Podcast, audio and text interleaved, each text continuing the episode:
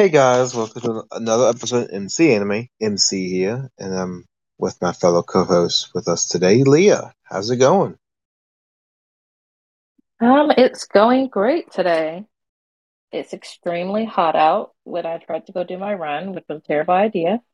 So I am back inside enjoying the AC and all the conveniences technology has offered me. Ah, the technology that is the kind to be innovative and be smart and actually be self-won by the programming itself. Uh, for the most part, yes. Where it can kind of run on its own and I just give it one command and can kind of leave it and set it and forget it. So, what we're talking about is uh, today's particular episode. So we kind of hinted at it a little bit. So what we're doing is Japan's smart technology industry. We're going to discuss some of the aspects of what it covers, like the broad areas, and then how specifically smart technology Japan has been widely used in different applications. Uh, yeah. So for Japan, it is, as many people know it, especially nowadays, as being one of the forerunners when it comes to technology. Um, they kind of been not only highly innovative and creative, but even some of the Mhm. collaborative work and products that they've pushed out over the years have just been so far ahead of what we may have here in the States or in other countries that when we look at them, they they're kind of the blueprint of where we want to get to. So we're going to look at some of the technologies that they've created over the years and how those have impacted the world um, and the market there in Japan. Oh yeah. You know, one thing when talking about smart technology, you have to think about the AI development. You know, artificial intelligence driving the notion for the smart technology to be somewhat able to do things with human programming for your benefit. hmm Yeah. Um, as it stands, um, for Japan, they get, I want to say, over every single year, thousands and thousands and thousands. Um, I think they're saying around 300,000 can come in at a year of just um, applications for AI technology, um, just so people can get approvals, patents, all of that. And it's because there are so many possibilities of how to make the world easier. Also, if you Yeah. have an idea of convenience, that's kind of how everything works nowadays. If it's something that makes the world better and it makes it easy, um, you want to be the first person to jump on it or the first person to discover out, you know, how to make it work and how to make it feasible so that way you can you can be profitable from it and also become maybe go down in the history books as being the next big creator. Oh yeah. And uh, oftentimes this the the simple smart technology is literally motion activated. You know, it picks up the motion and does the action it's supposed to do with the certain motion that's needed to activate. Yeah. I mean, Um, some will be motion activated. You have other ones Yeah. that, you know, have other triggers besides motion, whether it be heat registering. Um, Mhm. maybe they have a launching off point, like a basically a trigger action that has to come through, um, or just a set timer for when it's supposed to perform something. But a lot of these AI robots, whether they go from the very simple action of just Well, turning a lock and key to going as far as being, you know, forklift operators in warehouses mhm. to take the human aspect out of it. It's it's always something that kind of allows for humanity to take a step back for us to focus on other Yeah. things in life and sometimes that just be enjoying life. Um Oh yeah. yeah. You know, one big sector in the smart technology is robotics. The utilization of different programming techniques and machinery being programmed for, for a specific job or task to be performed in the home. Yes. Um, and before we hopped on, we were talking, we were trying to remember which one actually came from Japan um, in regards to the self vacuuming robot, the one that goes about your well, house. We thought. We, yeah. Japan does have its own versions of uh, smart technology appliances mm-hmm. and things around the house, like the smart uh, lawnmower, stuff like that. Different drone technology is pretty widely acceptable in the industry. I think. Well, let's see. One classic example is the GPS. You know? Is the GPS, what? The GPS, the global position. Oh, the system. GPS. Yes. You know, we have it, we take it for granted, but it gives us the navigation based on the coordinates from the satellite to map out different areas of the road. Yeah, and it's definitely um, progressed over the years. Beforehand, it would be something as simple as you just kind of having streets and maybe major mm-hmm. um, landmarks, um, bodies of water, businesses. But now you can go as far as even changing like what the actual figure of your car is on your GPS when you're doing mapping. You can do it for street view. You can do it um, from far away, close up. It's way better than before when you would have to print off the the step by step instructions to get to wherever you're going. And God forbid that you you messed up and maybe skipped like one turn and now you have no idea where you are. Um, yeah. Yeah. Well, I come a very long way. Yes. Or you do that long road trip and trying to feel like, okay, so we on this road, this is where we should be. and we go in this direction, so we should turn here. We don't know how long that would be, so I guess we get there when we get there. Nothing is worse than to get there when we get there. and they're trying to figure out what they're going to be. Like that is that is horrible. I'd I'd rather stay home. Sometimes I I remember some of those trips. Wait, so you actually remember the the big map coming out and then they got lost?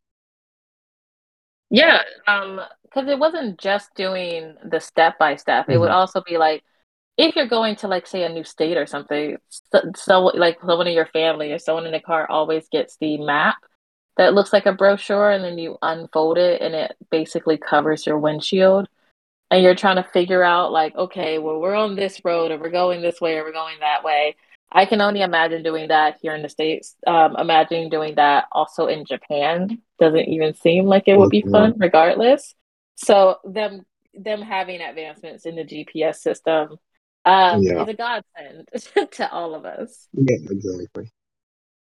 You know, now you can have like uh, artificial intelligence in music censoration, you know, the self guided karaoke with the little you just say computer play this and the computer plays that song.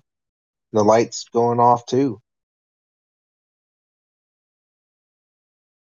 Again, when it's something that allows for people to have um, ease of of anything that they're doing. Because mm-hmm. of course it's fun to do karaoke, but sitting there and like picking out the song, making sure that it plays, all of that. If you can stay where you are and just yell out the command, it it makes it a lot more fun and it keeps you kind of in the same mode that you were doing with your friends. Um, oh, yeah. and enhances the experience. Yeah. And don't forget that, you know, karaoke is really big in Japan too. For uh it basically you get into a suite, you have like a private session and you're with friends, you just start drinking if you want to drink, and then just sing a bunch of songs until you pass out. You know, within reason. The simple too. life. Yeah, the simple yeah. life. You just sing and blast off the at the sound of light the sound of the music. And I And we mean, already know their industry is.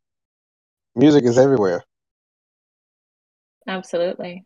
It, that's it is it's music lights, music LED lights, and probably like neon signs are probably something that you're gonna see a lot in the bigger cities um within Japan.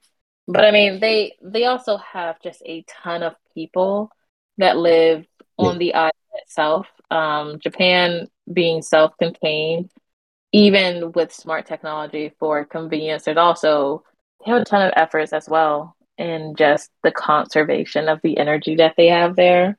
Like for Oh yeah. instance, um, there's a company that is called uh, DG Takano, and hmm they made up a water saving nozzle. So if you're on an island, and I know because like when I went to like Puerto Rico, one of the biggest things is you can't just use water and electricity endlessly like you would probably do um, if you were in a landlocked area. So you have to be more conservative about it. So you can add different devices to like your faucets or whatnot. But this company made a nozzle and it it conserves up to 95% of the water that you use.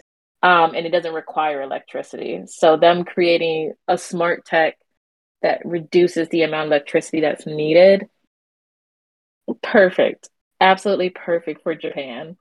And it's all over the Oh yeah. It's restaurants. Oh yeah. And the electricity that you guys save can be used in other areas, so the output consumption rate is actually lower. Yes. Because you have to So a remember that, yeah, you have to be able to funnel all of your resources in the right direction. And even if you have a yeah. leftover amount, be able to recontribute that or redistribute it somewhere else so it's going to be effective. Um, it's really crappy Mm. if you if you just waste power waste energy. You know, we use recycle, we conserve. You know, it always goes back to that same principle. If you can't reuse it, if you can't recycle it, maybe you can reuse it. You mean do you mean reduce recycle? What is it? Yeah, Reduce, you reuse, recycle. reduce Someone I know. You also reuse it and then recycle it as, as, as well. Whatever it takes to keep it going, because we do really only have one planet, guys. Mars Oh isn't yeah. fully baked up enough um, for us to Hopefully we don't have a version of WALL-E coming up and over here. So I mean, that that happen. true smart technology, if if any. Fully sentient AI that takes care of the Earth while we're up in space floating around. Sounds like a dream. Yeah. And then we're coming back because we just discovered life. We we're gonna have to go from being lazy to working now, walking for a time. I think for the Oh humans um, and WALL-E, that was that was a that's a necessity. They were so fat. They were they were ridiculously lazy. They didn't move an inch ever. So that that one I will say, fair enough. Um, but yeah, within God. Japan, but I mean within Yeah. Japan, outside of just them conserving energy, them making convenience for stuff, they're also a very they're very big on safety as well. A lot of the smart tech technologies that they have um, are based in like home safety and business safety from having devices that they have locks that you can slap onto like doors and whatnot that will lock the door and then you can use your your phone as it's as a key for it rather than having to bring around a key with you. So it also reduces the amount of items that you have on your person granted that can also be a double-edged sword if you lose your phone um that yeah. not the best but yeah the like the company Photosynth um they have like yeah electromagnetic electromagnetic uh smart locks and they just go Oh on the yeah. door and then you can like use your phone or your id um if you have an id card and it opens it Mhm. and i think that's really cool because you can put that on, like there's there's probably a ton of either really like rich people or really smart business owners who are just like, I don't want to have a lock on there or something that someone can pick lock and open up, or takes away from the aesthetics of the building. It makes it very futuristic and also Yeah. gives me a lot of that uh uh like Akira vibes. It makes me think like, okay, we're going into the future. We're gonna have a bunch of like crazy tech. Um, we don't have retina scans yet for every home. Mm. Not yet. Not yet in Japan Mm. either. Pretty sure it's on its way. Yeah, those uh are interesting. Uh, you put your you put your scan in the uh in the socket and then it scans it. But also you have face recognition. I don't know. Retina scan and facial recognition kind of scares me a little bit. Because then what? You're gonna go after someone's retina scan after you're just gonna force it on them? Like I, I don't know. That's uh kind of scary. I don't I don't find it as scary just because um since I use a smartphone so often and Yeah. like the, with a smartphone you a lot of them do have the camera and facial recognition. Also a lot of us are Mhm. already aware that like your face is being scanned at some point. Same way with uh voice recognition tech Mhm. like even with karaoke, like you were mentioning earlier, earlier, if you yell out to the karaoke machine, "Hey, play this song, whatever, whatever," that means that the karaoke machine has to be listening, um, and which means it has to always be listening to know what key trigger words are going to pop up for Oh, it yeah. to listen to the rest of the sentence and complete the command. So I think yes, it can be scary, but I also think that for many of us, we're living side by side with um some level of AI tech or smart tech, Mhm. and it's convenient, but it's also kind of in the background. I think when it's literally in your face or scanning your face is when it makes people nervous, but it, it Oh, shouldn't because I don't I don't think I personally don't think I'm doing anything that I would I anyone would want my face for. I mean, Oh, yeah. it's a cool, it's a cool idea, but I don't think that I'm going. I have main character syndrome just yet, so I don't think anyone's going to Mhm. steal like my face. Yeah. True. Well, don't forget, we also have the uh, smart cities est- uh, established in the market in Japan, pushing it really heavily. Oh, absolutely. Um, well, that's kind of what Japan is known for. It Yeah. Japan and other in other cities that are doing the more like smart railways, like these smart bullet trains, these really fast, fast trains that get you to and from without really needing a conductor or anything. Um, they make they make bigger cities like like cities in like New York where you're like, uh, we could do better. Or or car dependent cities. Um it makes them look really bad. Like LA would probably be a Hmm. lot more efficient if it had the train railways that they have in Japan. Yeah, yeah. But, you know, that also depends on the telecommunication infrastructure you have to build for it and the use in public safety. See, all cities are required to use that communication are established as well as successful for the concept in the resource efficient and open manner. So you have to have that agreement up front to do the uh, smart city initiative. Well, yeah, of course. I mean, it's I think it's easier probably um in all smaller countries, countries that are kind of the si same size as some states or some regions in um bigger countries just because you can allocate resources faster and also probably get more people to be on the same consensus.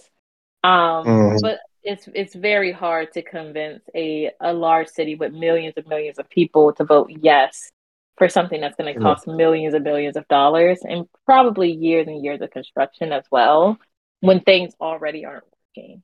Um, Quite true. yeah, it's a it's an unfortunate double-edged sword. Well, you know, we have like all these different smart cities. We have Alphabet, is Google. have a big investment. AT and T, uh, General Electric, IBM, uh, Oracle, Microsoft, all these LG, LG Electronics, Intel, like they're having a huge stake into smart technology in the smart city initiative. So the market share is really high, and it's kind of like kind of competitive as well. So there's lots of different ways to make it functional. I I would say yes and no. I mean, while these companies are investing in Hmm. this market share, probably because they're also trying to push their own personal products or have the monopoly and where these designs and what technologies are being used, um, which is another thing that cities have to kind of take into effect and be aware of. Because anytime you have, even if it's not a monopoly, but like an oligarchy where there's just several main key players and it doesn't allow for anyone else to come in, um, that can also halt innovation um, and also create like a very strong stranglehold on what the city is and isn't allowed to do. So I can I can see it from both sides. Yeah, and also the you know the securing of the private data and privacy. hmm That's uh, big things. Like, what is my data going to be holding? Is it going to be some building that can be uh objected to, you know, a terrorism to steal the data, or would it supposedly have so many days where it gets deleted? But is that deleted data restored? You know, all that other questions come into mind too. Yeah, I mean, um, data leaks have become very popular recently. Um, I definitely don't know how it is um, in Japan. When there is a massive data leak, I'm sure the reactions aren't positive regardless of where you are. But th- that is probably the bigger question of how do we keep these systems safe? How do you avoid um, any attacks, um, any hijackings, anything of that nature, especially when everything's run on a system. But a lot of these companies have really good security and are really on top of their stuff. So I don't know I don't know how many times they have to deal with, you know, these external threats that are actually getting through. But Yeah. also at the same time, normally when I hear people talk about bringing smart technology cities or like smart cities um, to these bigger regions, to these bigger countries, it's usually more about cost and who's going to get that bid on the big contract. Yeah. Who's going to plan it? Who's going to invest it? And who is going to be the major party that is going to divide and conquer in the infrastructure bill? Because Yeah. the infrastructure needed to build it is higher. You know, it'd be nice to have a train that we bio basically magnetic and traveling at speed of sound. But I mean, you know, yeah, I think that would be really cool. I mean, they literally travel at the speed of sound. They have actually have that magnetic, but like, is the magnetic field generation in the self-piloting, you know, railways and stuff worth it for the spec tech, sm- smart technology industry? I would say yes. Um, I think that the amount of I think the amount of cost that goes into trying to make um, you know, more more aware cars, uh the level of there's like five classifications, I think five or six for self-driving cars, and we're still at level zero when it comes to that. Uh and to get cars to be completely how we see them in like movies like I, Robot or whatnot, the amount of money that will have to go into it because there's a lot more factors that are in place when you're talking about Yeah. every individual car having to be aware of every other individual car, plus all the other things that happen on the road and pedestrians and all of that, compared to a railway system where it's going to be the same path is probably it's a significant a significant less amount of trains on the trail like on the railways than there are cars on the road. So Yeah. cost wise alone and efficiency alone, it's a much easier goal to get these kind of speedy bullet trains that are insanely fast, insanely efficient in getting people to where they need to be. Um, also, it's it's good. It's I feel like it's better for the environment because even with as fast as those um vehicles go, the trains go, a car is still a car, and it's still going to emit so much gas, um, so much pollution into the like into the air that we already have way too much of, um, and we're already at our breaking point or have already surpassed it at this point. Uh, I would, I Oh would yeah. yeah.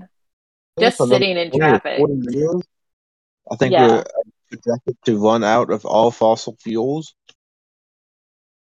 Yeah, like we we are so so far into the the negative of where we need to be because of um the lack of advancement um when it comes to vehicles and comes to cars.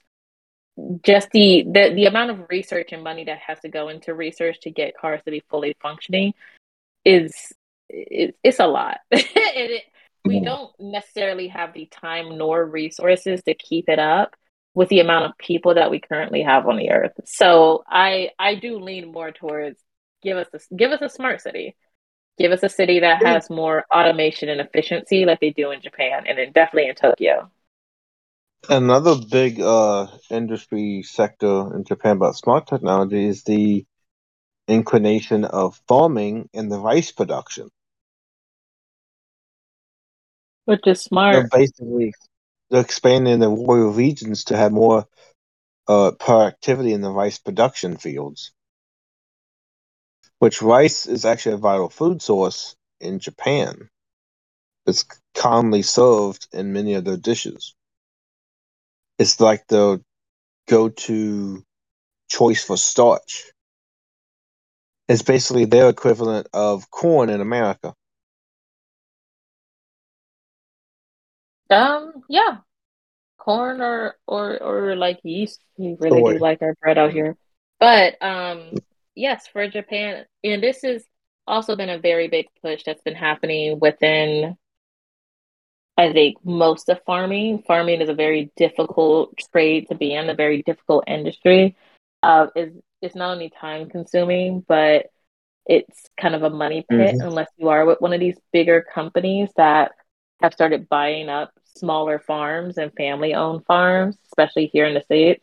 So having and also the uh the injuries that are acquired while in the field doing this work. It's backbreaking, it's exhausting.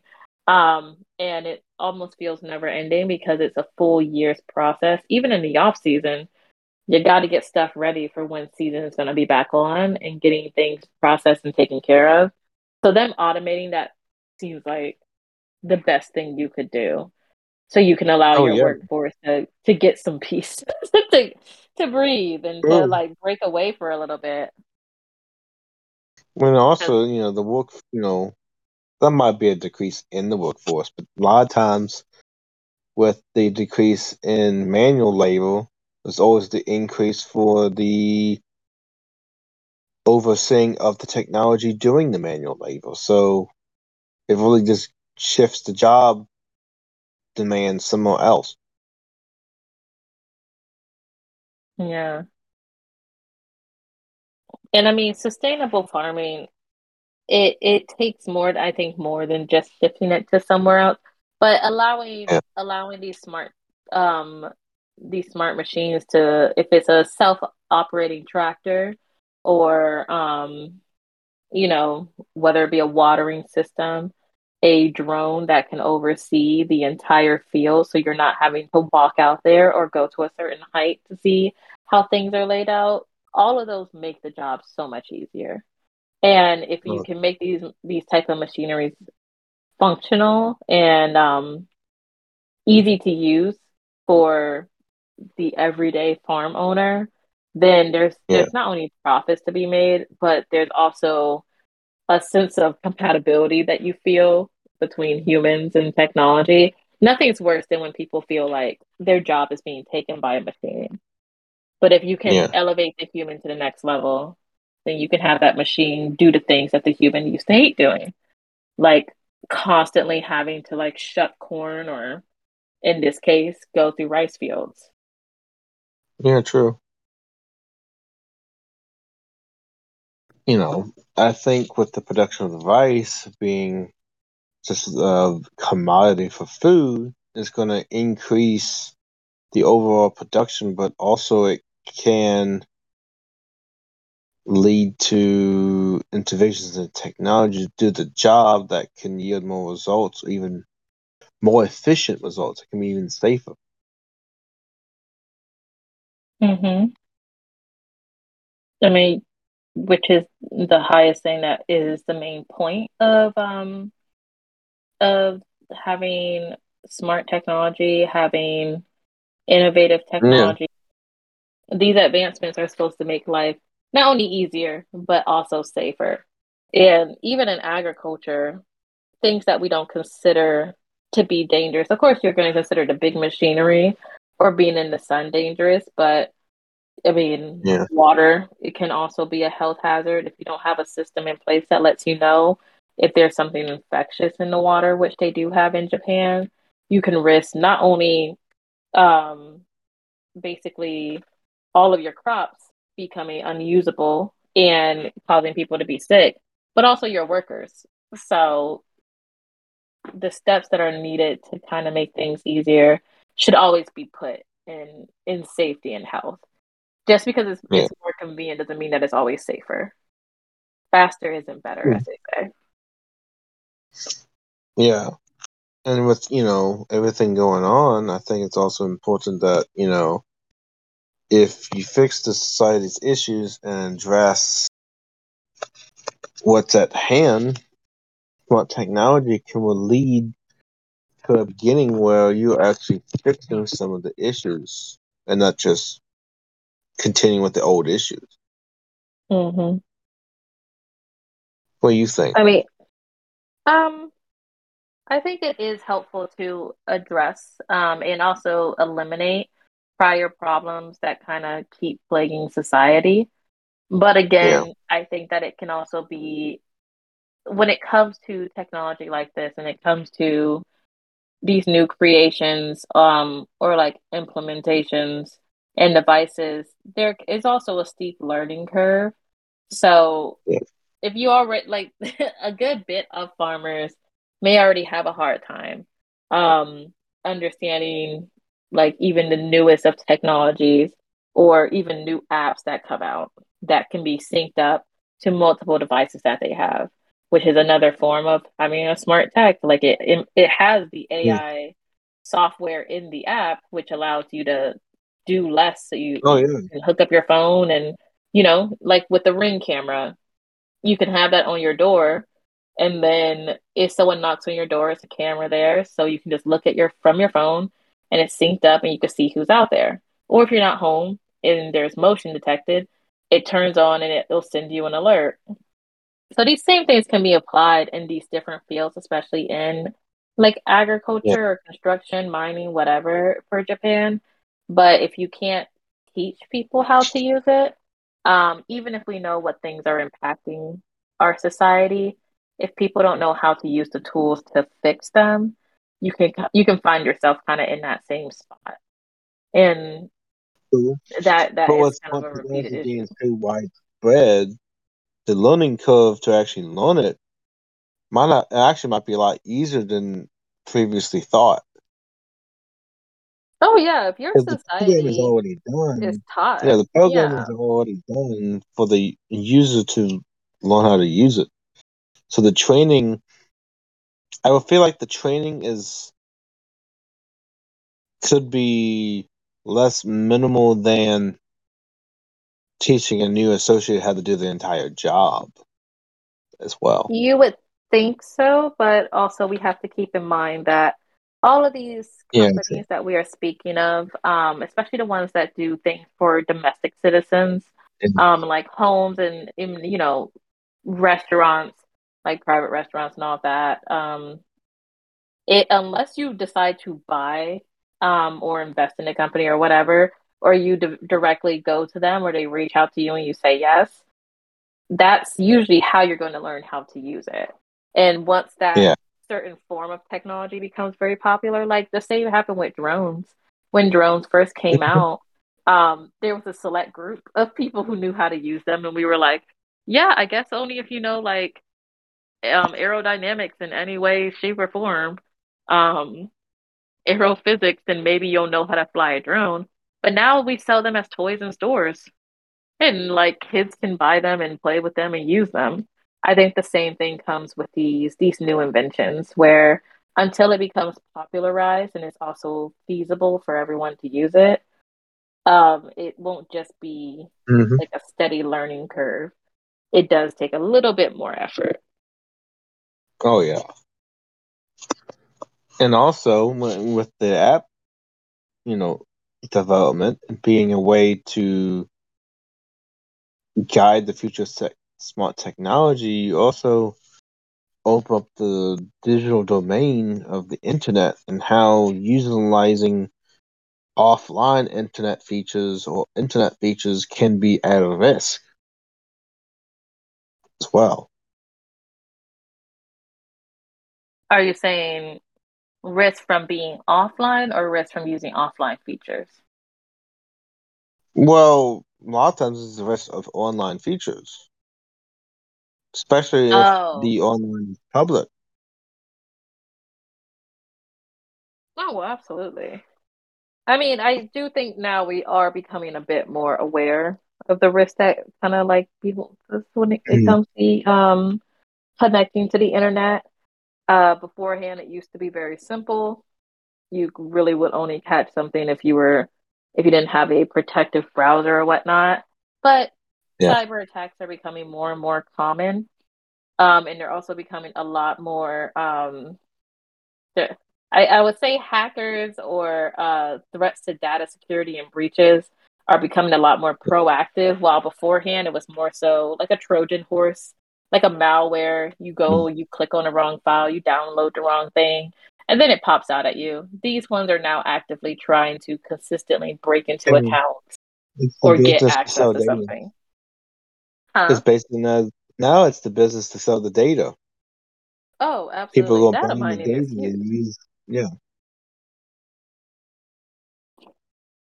Yeah, data mining is is explosive nowadays. Um, which is it's sad because it's something that like I learned about starting up um in uh when I was going in like my first year of college and then you see like after like years go by um in 10 years time how commonplace it is um and how well known and and easy it is which is strange because what what's um also interesting is like Japan um was the ones who they were the ones who created uh the flash memory card that goes into you know your phone so um or your small handheld devices so like a lot of the information that you keep or you actually upload online because a lot of us sign up hmm things through our phone or we download an app uh, we wouldn't be able to do that without flash memory cards and we also wouldn't be able to do that without japan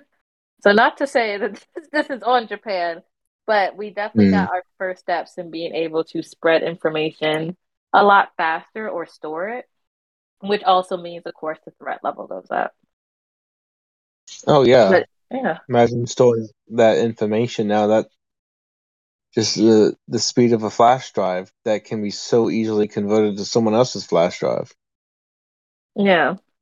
And I mean, like these these are allowing us to have um the apps on our phone, to have our photos, to have our memories. Some people also use like even their notepads to keep track of not only passwords but things that they have to do. So, and we've only had the the flash memory card since 1984. Um, I mean, true. I don't keep. I don't use anything to keep track of my passwords. I have like fifteen different passwords. I remember all of them. That's good. That's not the average person. Um, but also at the same time, there is a lot of uh, there's also just systems that are out there that just collect your data. they, even if they're not collecting your Mm. passwords, they are collecting your um like your search history. This is why sites like a like a software like NordVPN and all of that, these uh like almost third party kind of web hmm. browsers a lot are becoming more popular because people are like, I'm tired of being targeted by ads. And some of it isn't as malicious as you may think, but other ones are extremely concerning. It's one thing to say something and you'd be like, oh, Yeah. then I saw an ad pop up on my phone, but I never searched for it. My phone's listening to me. And then there's others where it's literally like selling of your personal data, where you live, your demographics, and this allowing companies to kind of build and incorporate that into their marketing or into their advertising plans to get bigger profits they know exactly how to get you in. And that's not cool. that's not cool at all. And another aspect I think we need to, you know, look at is if we are going to be secure, what is the best vision to do that? Is it just going to be the security companies keep upholding everything and hopefully they don't get a breach? Or is it going to be protective lock, lock and key mechanisms that people can use to shut off at any given point? Um, honestly, I think it all depends on what your preference is and what type of person you are. Like I know, for instance, um, like like my grandparents or something would be more so like a lock and key person because you feel like as long as I have power over, over the key, then I have power over what's going on. And you know, what if you lose the key or what if someone just breaks in? Uh, is one of my worries. So I'm more of a hybrid person. I think having um some type of physical like barrier is important, but also having some stuff stored away as well. Um, that's also easily accessible can be very helpful to society. Yeah. Yeah. And I mean Japan's not without its own uh like security breaches.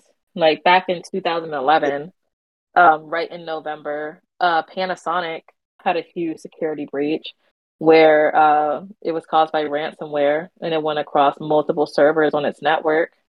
Um, and they were saying like, oh, well, some data may have been touched by like a third party intrusion. Um, it, and that's and that's and that's concerning. Uh, but it it does happen, and it doesn't mean that you're able to avoid it. And like Japan, like any other country, gets hit with security breaches and and data breaches all the time. Um, it's just that these bigger companies that most of them have some type of cyber um, protection or holding a lot of actual data on their um in their like I don't know in their computers on their memory cards all of that in one stored location they get breached. Uh the Japanese government gets attacked. They've had a huge uh cyber attack um in the past and that's not cool. And that happened in like last summer. The 20 in June of 2021 they got hit um with mul- with several data breaches for several different agencies um, that went from uh, infrastructure to transport, tourism, um, the their actual international airport, and the Ministry of Land. Like that's is so concerning, but it's very very common. Yeah. And as people advance in the technology, so does the people handling the technology and finding the loopholes in the technology. Yeah. I well, mean, it's just, yeah. Yeah. It's a it's a natural wave of things. I think we've always seen it. As uh as the advancements come, things also get more difficult and more dangerous. And it doesn't mean that you should stop, but it does mean that you should take more precautions and make sure you're going in the right direction because sometimes rather than just keep going up, you may need to go like left, right, dodge, dodge, dodge, and then go back up to kind of avoid being predictable and being easy to to take out. Oh yeah. So, you know, as we uh think we hit up good important points in smart technology of Japan and it being influential in how you use it, being impactful how you use it, use it in a way that to benefit other people instead of just one person. Even though you can do one person. What do you think? Um, uh, I still think Japan is definitely a forerunner when it comes to the advancements that we see in technology. Other countries are definitely catching up on its heels in these like last two to three years, but I think that also comes with the big shifts and changes that we've had globally with not only like the pandemic, um, but people just kind of wanting to find answers in different ways. So, you know, take the time, look at what other countries outside of your own are developing and have developed in the past and see how it, it's changed the world and how one small invention can make for us eventually, maybe one day, having our own WALL-E, like having our own super smart, amazing Ghost and Shell reality. Oh yeah. Oh, I don't want Ghost and Shell, but maybe a, a different one. Something something Ghost Yeah. in Shell esque. Yeah. As we wrap Yeah. this episode of smart technology and uh, Japan's smart technology industry, don't forget that you guys can always subscribe to the podcast using Amazon Music, Google Podcasts, Apple Podcasts, iHeartRadio, Spotify. You can follow us on Twitter, Instagram, and Facebook with MCMA Podcasts. And then you can also support us on the direct site, mcmapodcast.com. You can follow and update accordingly to the new episodes being updated. And overall, join the Patreon community, be part of the MC Animators, give original in, uh, intake for different topics, topic generation, Patreon messaging, uh, cover art submission, polls, guest appearances, and many more on supporting us at MC Anime Podcast. We thank you so much. And uh, do not forget to subscribe and like as much as possible. Absolutely. Words? No, that's it. We will talk to you guys on the next topic. It's been awesome. Over and out. See you guys. See ya. Bye.